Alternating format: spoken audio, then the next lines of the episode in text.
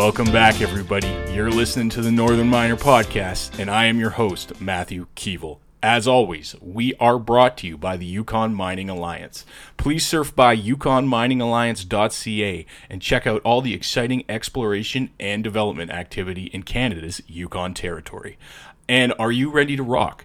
It is almost conference season. It's right around the corner. Uh, we got the Cambridge Investment Conference this coming weekend, uh, and we also have Round-Up next week. So this is going to be busy. We're going to be firing on all cylinders. Uh, you'll find Lesley and myself on the floor at both shows, recording video, audio, and picking up some interviews for uh, some awesome tech stories. Um, so yeah, do come by, say hello, stop by our booth. Uh, we will definitely be around, and we always like to say hello to everybody. Um, and while we're on the vein of conferences, um, I will be participating in a panel, uh, the Yukon Lunch Panel, on January 23rd. 3rd at the Cambridge show. It is a ticketed event. We have some great panelists lined up for you. Um, and uh, please do think about, uh, well, at least stopping by and saying hello, but also picking up tickets. Uh, the panel will include Byron King from the Daily Reckoning uh, and Gwen Preston from the Resource Maven. Uh, so it'll be a great chat. Uh, we'll be tackling everything from macro down to some of the more um, specific Yukon related concepts, new government, and things like that. so yeah, do, do think about stopping by. It'll be a great chat. And as for the show this week, it's going to be great. Uh, as always, I always say that. I always say that. But I feel like we do have great shows. Um, so uh, Lesley will be dropping by. We have an awesome geology corner this week. It is investment related. Uh, so if you're out there looking at mining stocks, thinking, hmm, maybe this is looking like we might be emerging from a down market. Uh, what should I look for in stocks? Lesley's going to stop by and come at that question from a geologist's point of view. So we will be chatting a bit on what she looks at when she's writing up stories, uh, looking at companies in interviewing uh, VPXs, interviewing executives, what she looks at in technical reports. Uh, so Lesley's going to swing by and wade in with her experience on working in the industry and also covering it from the newspaper point of view. Uh, so that's going to be a great geology corner. We'll run that in a little bit. But before we dig into that, there are some important macroeconomic and socio-political issues that definitely deserve a mention. It should be noted that bullion prices have risen every day in 2017 except for one. Scotiabank cites this as evidence that investors are pricing in a quote unquote rocky year ahead. Meanwhile, the United Kingdom is preparing to sever ties with Europe.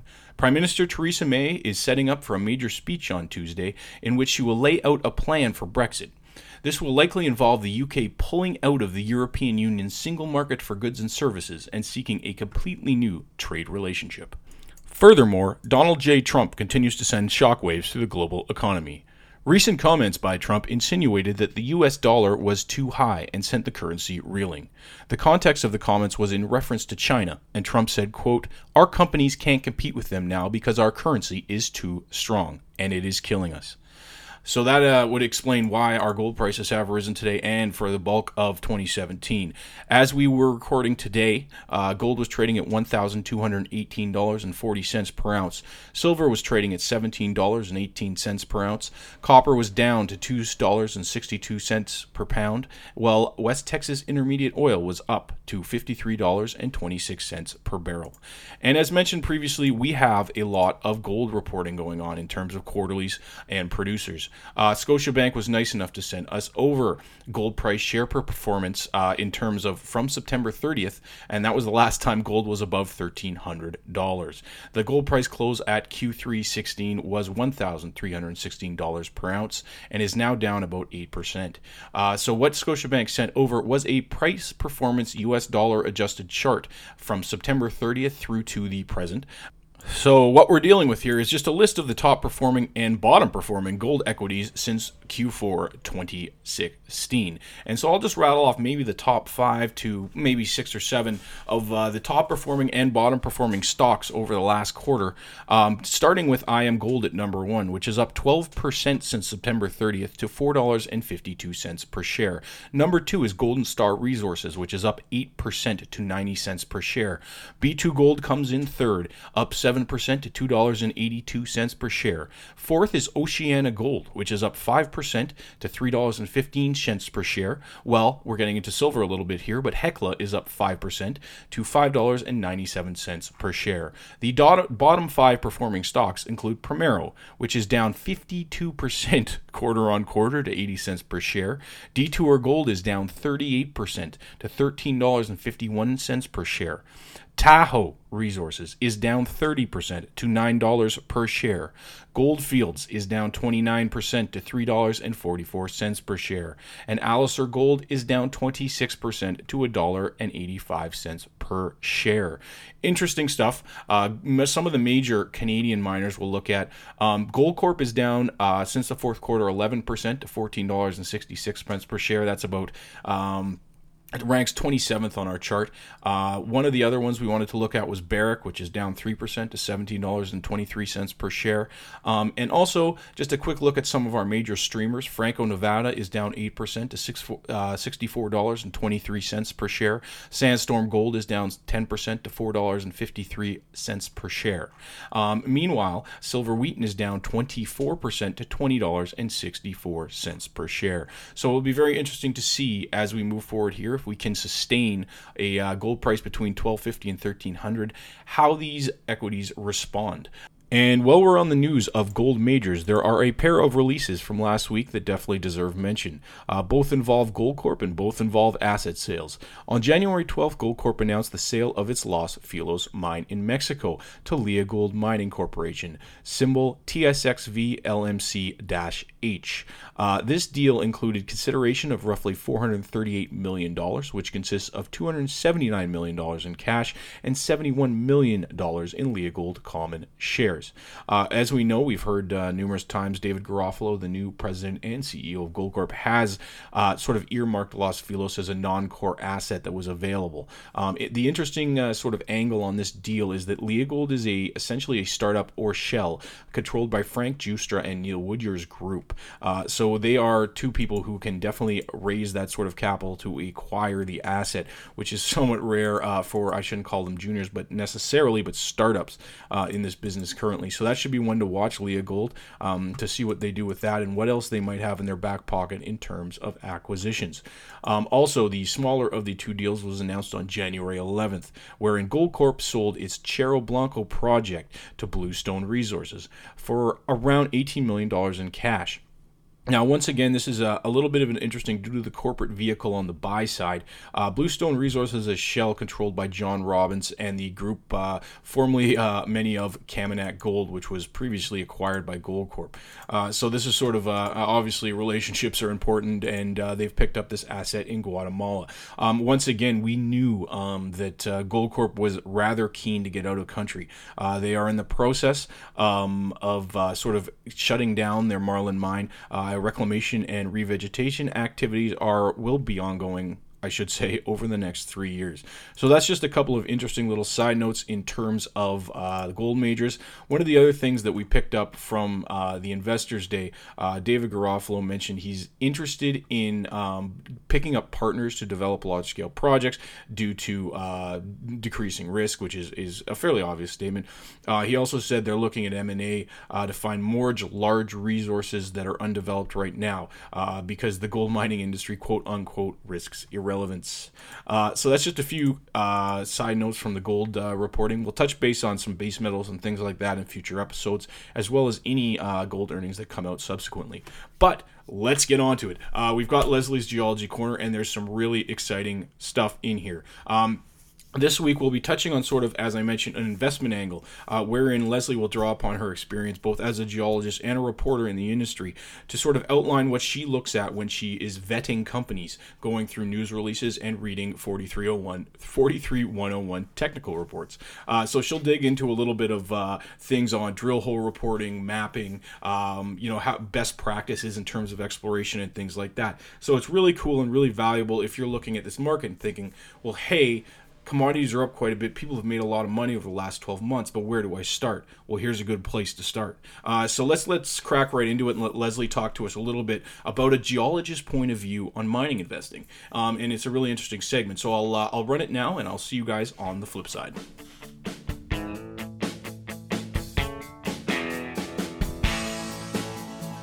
Yes, happy 2017, Matthew, and everybody listening.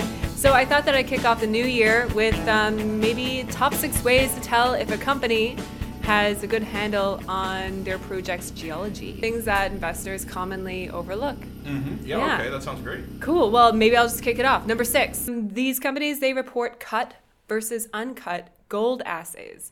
Now, while there's no global standard in how to calculate intercept, intercepts, it's um, usually specific to the project or the company.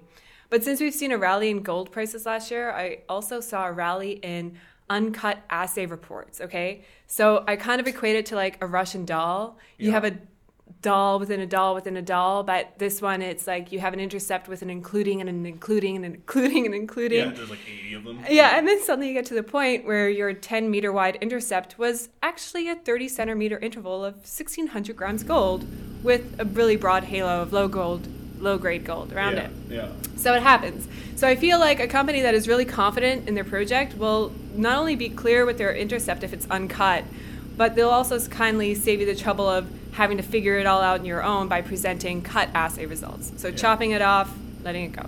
Number five, they don't take claim of historical results.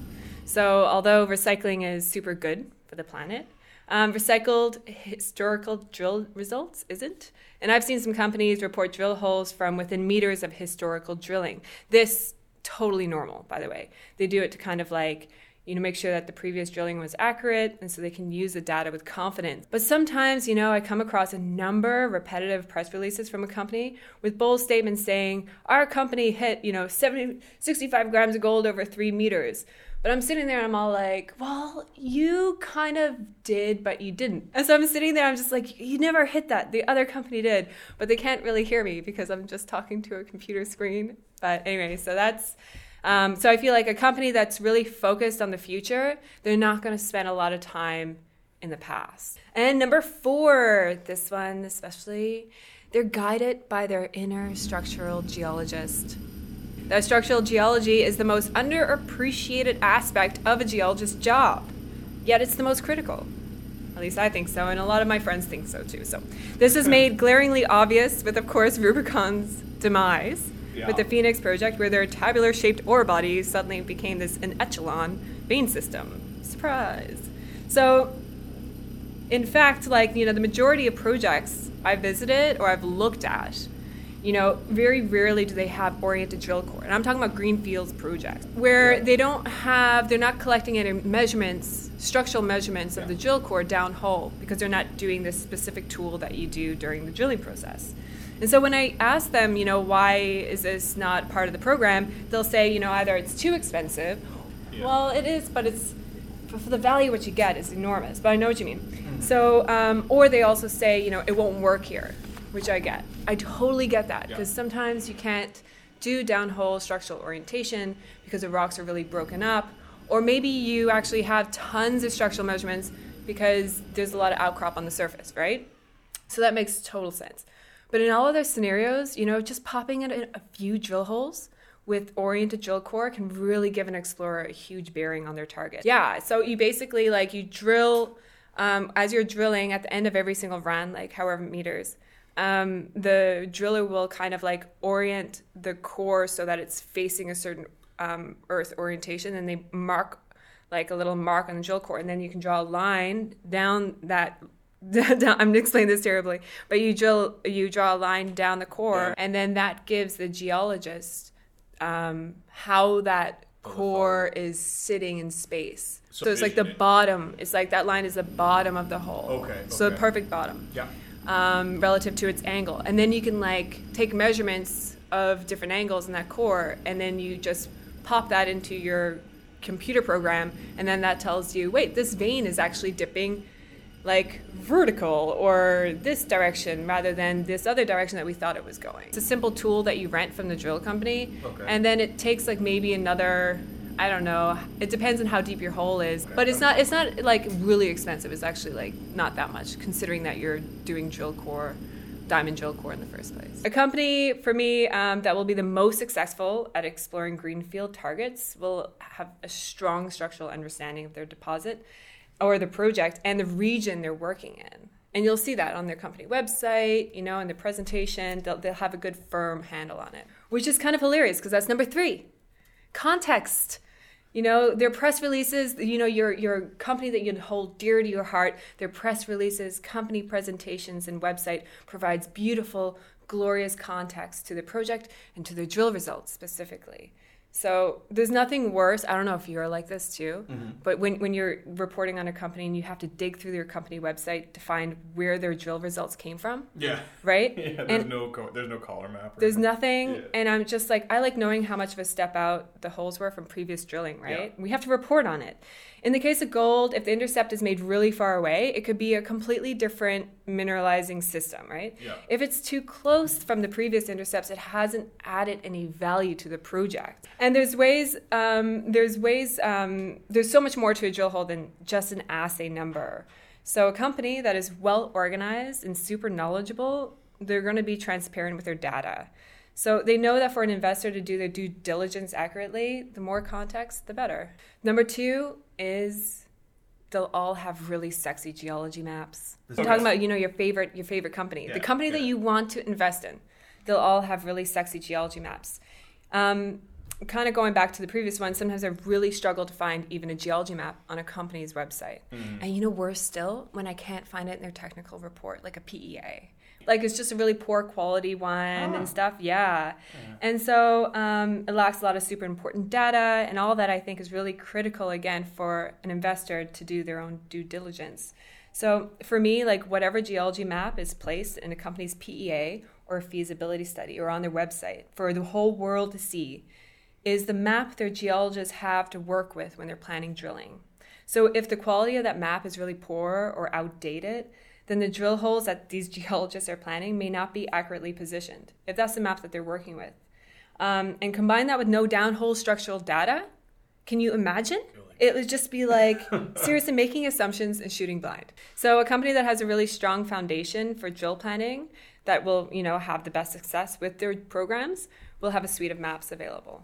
Um, the final one, number Oh, one. I was looking forward to this. I'm, I'm pretty sure I can guess what it is, but Well, actually, it's well, yeah. Like the the geology map one originally was number one. Yeah. But I kind of realized, wait a second, when I was doing all this, I thought, no, there's something else here that I'm missing. There's something more important than all of this. yeah. And I realized is that the company that you want to invest in, their technical data won't be overkill.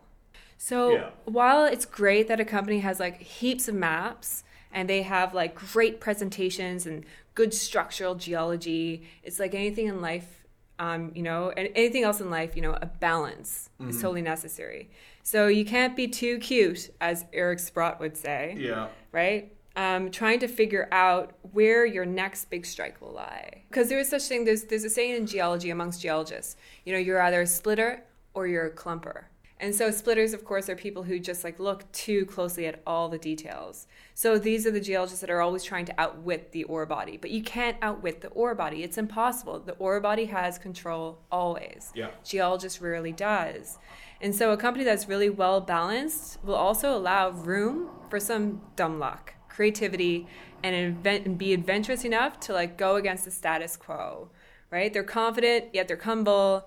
And the best way that they get a feel, um, and the best way to get a feel for this aspect, right, is to go to the trade shows and talk to them. Yeah, because I you can really get a feel for like where they stand in that splitter clumper sort of mode. And you can see it on their website too if you get super overwhelmed by so much information. You know th- there's an art to this industry yeah. Or you don't want to give too little Yeah. you know you, you don't want to be overlooking things at the drill rig which leads to disastrous results Yeah, exactly. right? Yeah, yeah, like yeah. you don't want to be drilling blind. So th- there is a good balance there, and I feel like just as a geologist now, I've been reporting for the past two years. When I report news, I report news as I see it. Mm-hmm. But there's always this geologist sitting in the back of my mind, being like, "Where is that geology map?" You know, like, I need to look at this. why? closely. Like, why isn't there a geology map? So I Who thought, has it? Where is it? And I'm like fumbling on my Yeah. desk. You know? I'm trying to draw one of like, you know, putting in the coordinates and just drawing and how much of a step out drill hole is. Well, you know, you know, it's a side note too. Ivanhoe.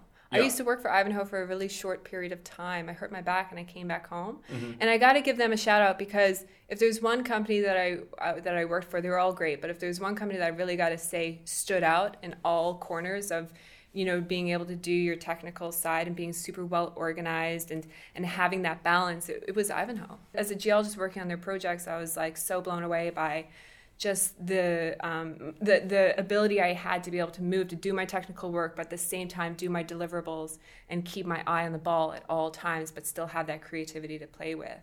And um, it was it was yeah like if I ever if I ever met Rob Friedland, I'd tell him that I'd be like, and that was good. That was a good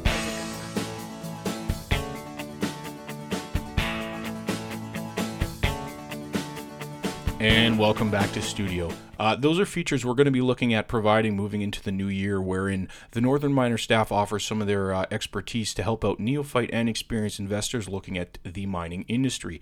Uh, so we'll get uh, Lesley to chip in with some geology in terms of uh, what we sort of look at as a team in terms of uh, 43101 reports and news releases. Um, and we'll also uh, reach into our our bag of tricks, and perhaps I'll chime in on some of the financial side, including things like private placements and capital raises. Um, but that sort of brings us towards the end of the show this week. Uh, just uh, a few uh, updates on what may be coming down the pike, or I should say, what is coming down the pike.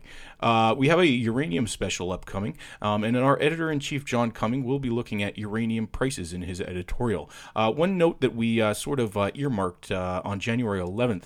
Uh, Scotiabank noted that noticed that a very positive uh, event for uranium was the announcement that the Kazakhstan uh, uranium industry will be cutting production by 5 million pounds, or roughly 10%.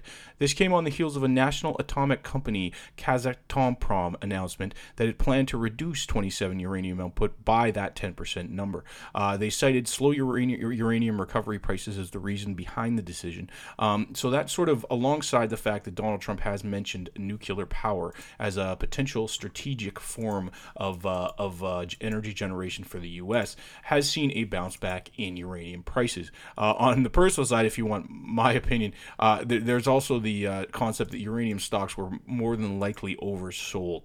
Um, so when you saw Cameco at sub ten dollars, uh, you could sort of see maybe that there was room for a, an up, upside correction. Um, we've also seen companies on the exploration side gain ground uh, in that regard. NextGen Energy being uh, first and foremost, uh, with a large rise over the last two months uh, to uh, break the three dollar ceiling, trading over three dollars at the time of recording.